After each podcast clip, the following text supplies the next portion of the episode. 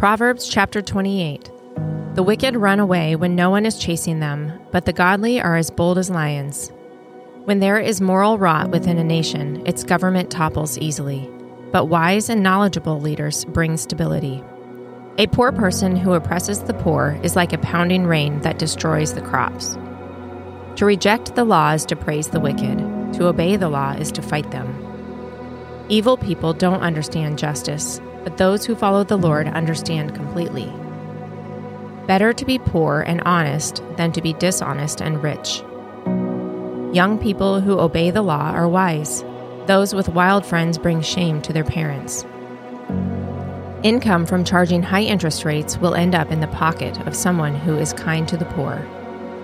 God detests the prayers of a person who ignores the law.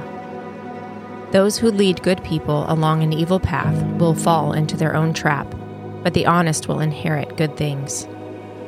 Rich people may think they are wise, but a poor person with discernment can see right through them. When the godly succeed, everyone is glad. When the wicked take charge, people go into hiding. People who conceal their sins will not prosper, but if they confess and turn from them, they will receive mercy. Blessed are those who fear to do wrong, but the stubborn are headed for serious trouble. A wicked ruler is as dangerous to the poor as a roaring lion or an attacking bear. A ruler with no understanding will oppress his people, but one who hates corruption will have a long life. A murderer's tormented conscience will drive him into the grave. Don't protect him.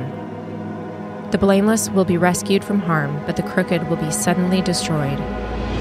A hard worker has plenty of food, but a person who chases fantasies ends up in poverty.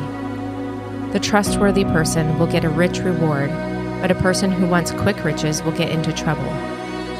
Showing partiality is never good, yet some will do wrong for a mere piece of bread. Greedy people try to get rich quick, but don't realize they're headed for poverty. In the end, people appreciate honest criticism far more than flattery. Anyone who steals from his father and mother and says, What's wrong with that? is no better than a murderer. Greed causes fighting. Trusting the Lord leads to prosperity. Those who trust their own insight are foolish, but anyone who walks in wisdom is safe. Whoever gives to the poor will lack nothing, but those who close their eyes to poverty will be cursed. When the wicked take charge, people go into hiding. When the wicked meet disaster, the godly flourish.